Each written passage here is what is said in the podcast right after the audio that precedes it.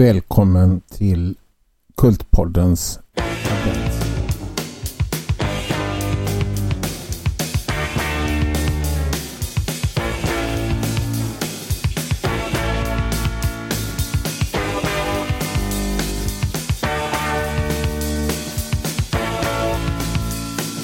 Vi tar en sväng ner för gatan en dag mitt Stackars alter ego, och jag vi Slår oss Gamla generationer som slåss med varann om sensationer. En hetsjakt utan like efter tusen smaragd och kungariket.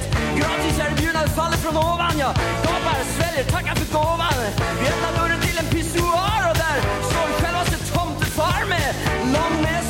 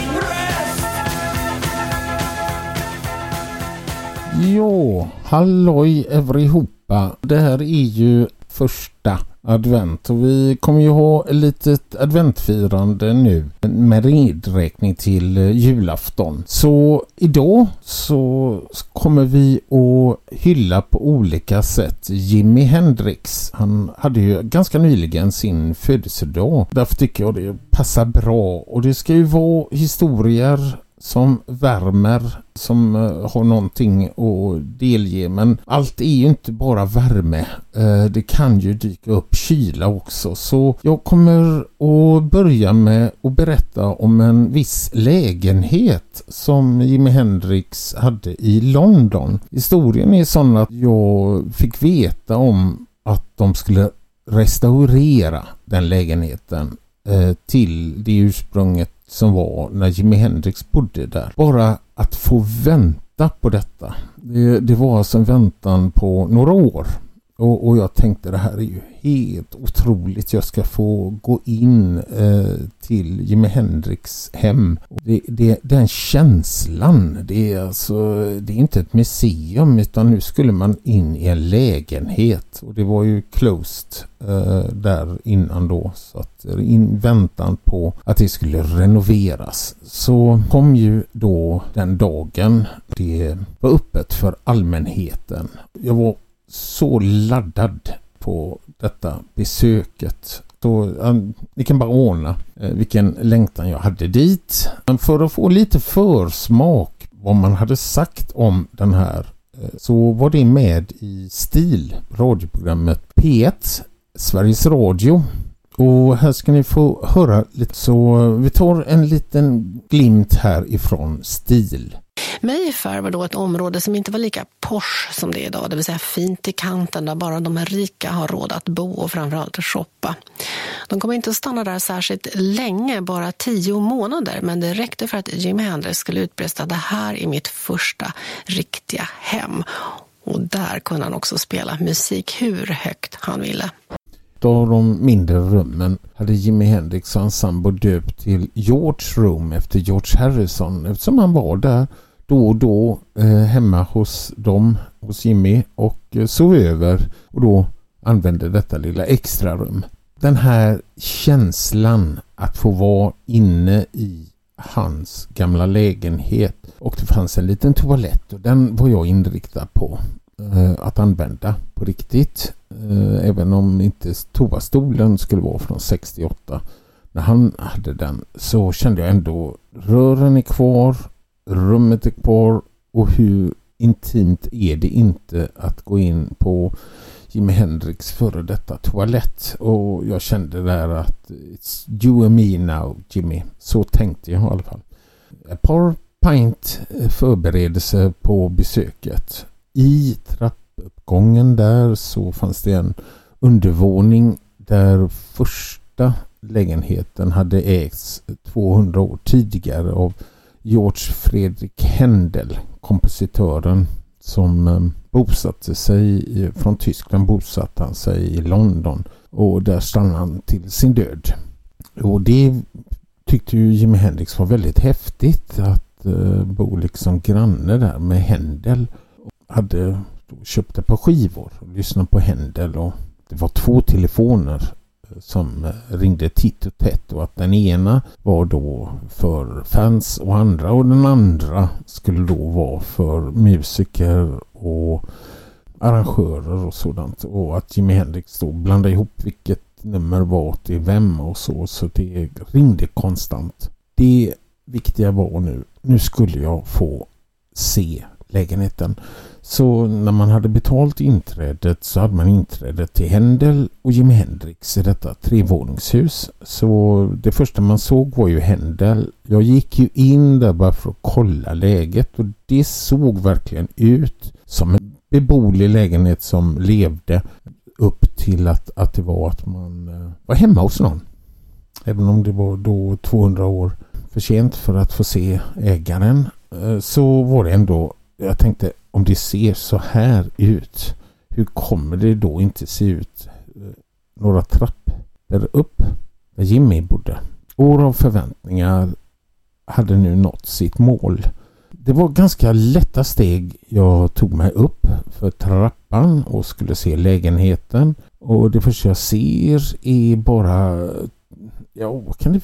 Vi kan väl beskriva det. Det var som att det var en förberedelse på att man höll på att bygga en lägenhet. Det här ska nog bli några rum och så vidare när man är färdig och det fanns ett enda rum och, och vardagsrummet, sovrummet och alltihop vad det var. Eh, så är man då så här ivrig på detta och man hör George rum och alltihop så, så det fanns bara ett. Ett enda rum. Och eh, alltså, jag, jag fick ta mig mot väggen, inte för att känna på silke eller vad det nu var för någonting som var där. Jag kände bara att jag vill sätta mig och det enda stolen som någon eh, hade i det rummet det satt någon student som var kanske myndig och bara skulle titta så ingen tog någonting.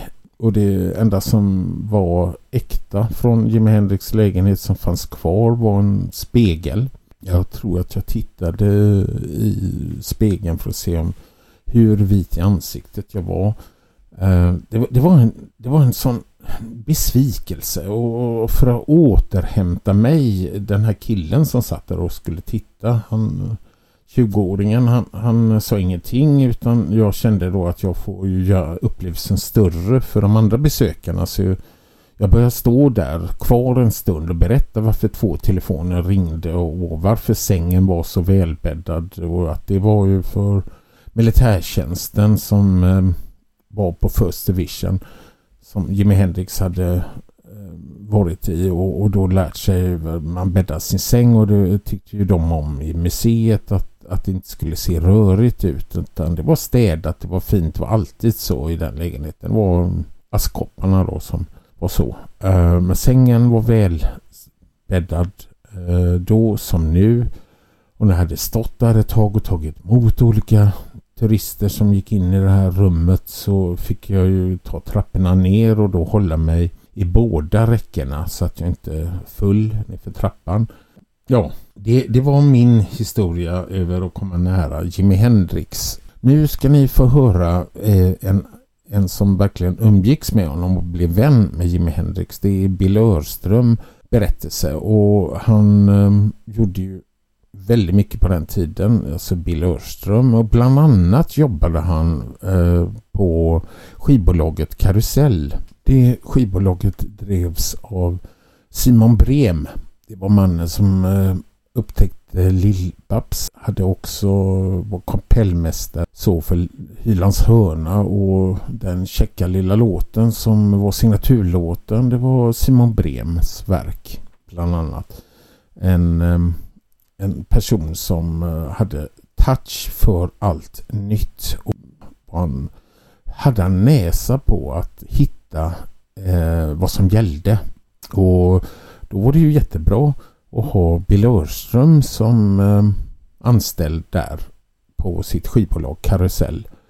Och när ni hör Simon Brem och lite så med bild på den här storyn så vet ni och förstår bättre vad han säger.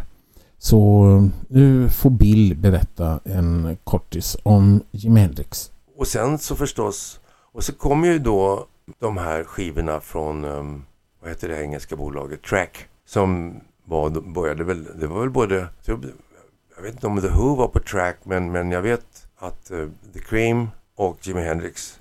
Och det var ju sån musik som väldigt få i branschen förstod sig på. Och då var det klart att det var guld för Simon att ha mig som bollplank. Och när ska vi ge ut det här? Ska vi trycka egna upplagor? Ska vi ta importera först? Ett, ett tusen skivor? Eller, och så vidare. Va? Och sen när det kom till Jimi Hendrix då, då sa jag bara, det här, det här är musikhistoria. Vi ska bara ta hit honom, inte bara skivan. Utan vi ska ta hit honom till Stockholm. Och det spelar ingen roll hur han ser ut eller någonting. Om det låter så här så kan det, så kan det inte vara annat än, än första steget i någonting som är historiskt. Och det har vi ju svar på nu 50 år senare.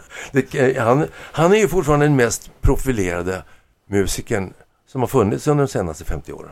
Alltså han är den som har betytt mest för utvecklingen av inte bara gitarrspel och uh, låtskrivande utan, utan he, hela, hela musikstilens utveckling. Det fanns ett program som, som hette, vad är det, Pop, nej, någon, jag kommer inte ens ihåg vad det hette. Jag, jag, tror inte, jag tror det var ett studioprogram faktiskt. Jag kommer inte ihåg att det var någon publik där. Nej. Men det var ganska kul därför att eh, igår på konserten eh, på Valand så berättade just eh, Peter, jag vet inte om du hörde det, när han berättade om någon som hade tagit fram gitarren och det var sån här folk. Jo, det var väl Tre gräs och stenar. Ja. Och hade börjat liksom sätta på förstärkarna och känna på strängarna och, och stämt om lite och sen tagit fram någon slidehylsa kanske. Och, och han tyckte, fan när ska de börja spela? Och så efter 20 minuter kom han på att jaha, de började för 20 minuter sedan. och det var lite samma sak att den här kamerakillen han smög fram till mig när Hendrix var i studion. De skulle köra den här um, Purple Haze. Um, så lite försynt så smyger han fram till mig och säger att Bill, jag förstår ingenting av den här musiken. Så att du får bara ge mig ett tecken på när jag ska börja, när jag ska, när jag ska börja, när jag ska sätta på helt enkelt. Och jag hade svarat honom, det här, det här minns inte jag, utan det har min fru berättat att han har berättat för henne. Jag hade svarat, du ska bara se till att varenda jävla futt kommer med på den här filmremsan alltså. Allt som händer nu, från och med nu tills vi stänger affären ska finnas med. Ja. Det, här blir, det här är historia, hade jag sagt till honom. Och han har gjort som jag sa. Mm. Lasse Hellström heter han förresten. Mm. Mm. Ja. Så det var ett kul minne från den tiden.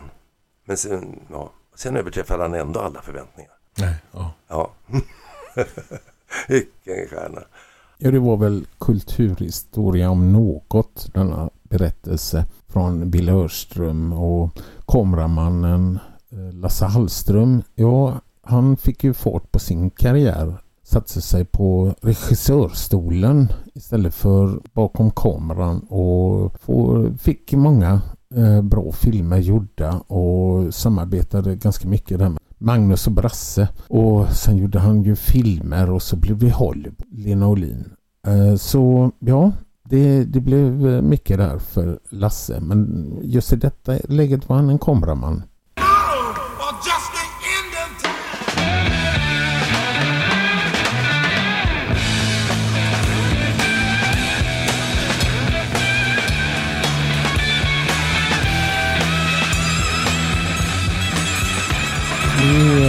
Purple Haze, Jimi Hendrix. Och eh, de umgicks ju. Och eh, det var ju Bill Ocean som tog hit Jimi Hendrix till Sverige. Det finns fler roliga historier som Bill Ocean både har om Jimi Hendrix och många andra. Så eh, det är bara att vänta så kommer fler. Det är första advent. Och har man nu förmånen att lägga ut ett program första advent. Det är klart man ska ha en julstämningslåt. Det kommer vi ha eh, varje advent. Denna gången så är det Frank Sinatras eh, röst som vi ska höra i en ljuvlig låt med Frank. Nu kör vi den.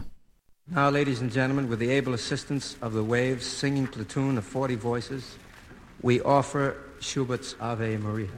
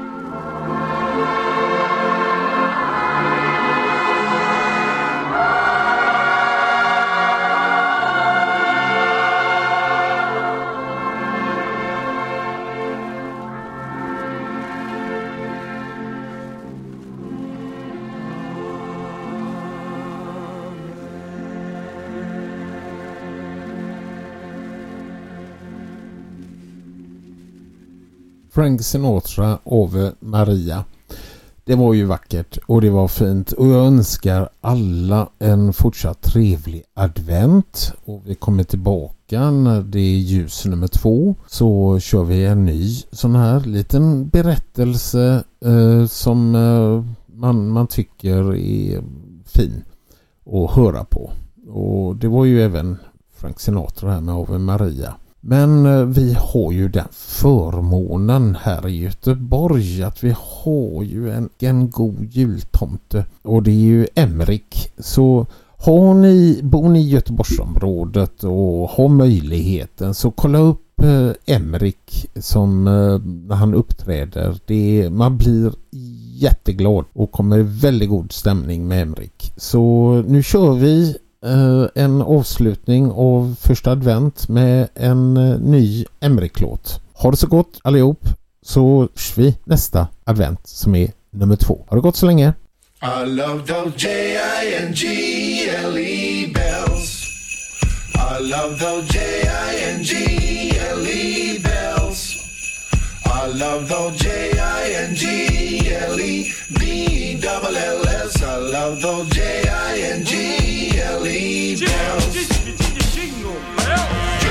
bells,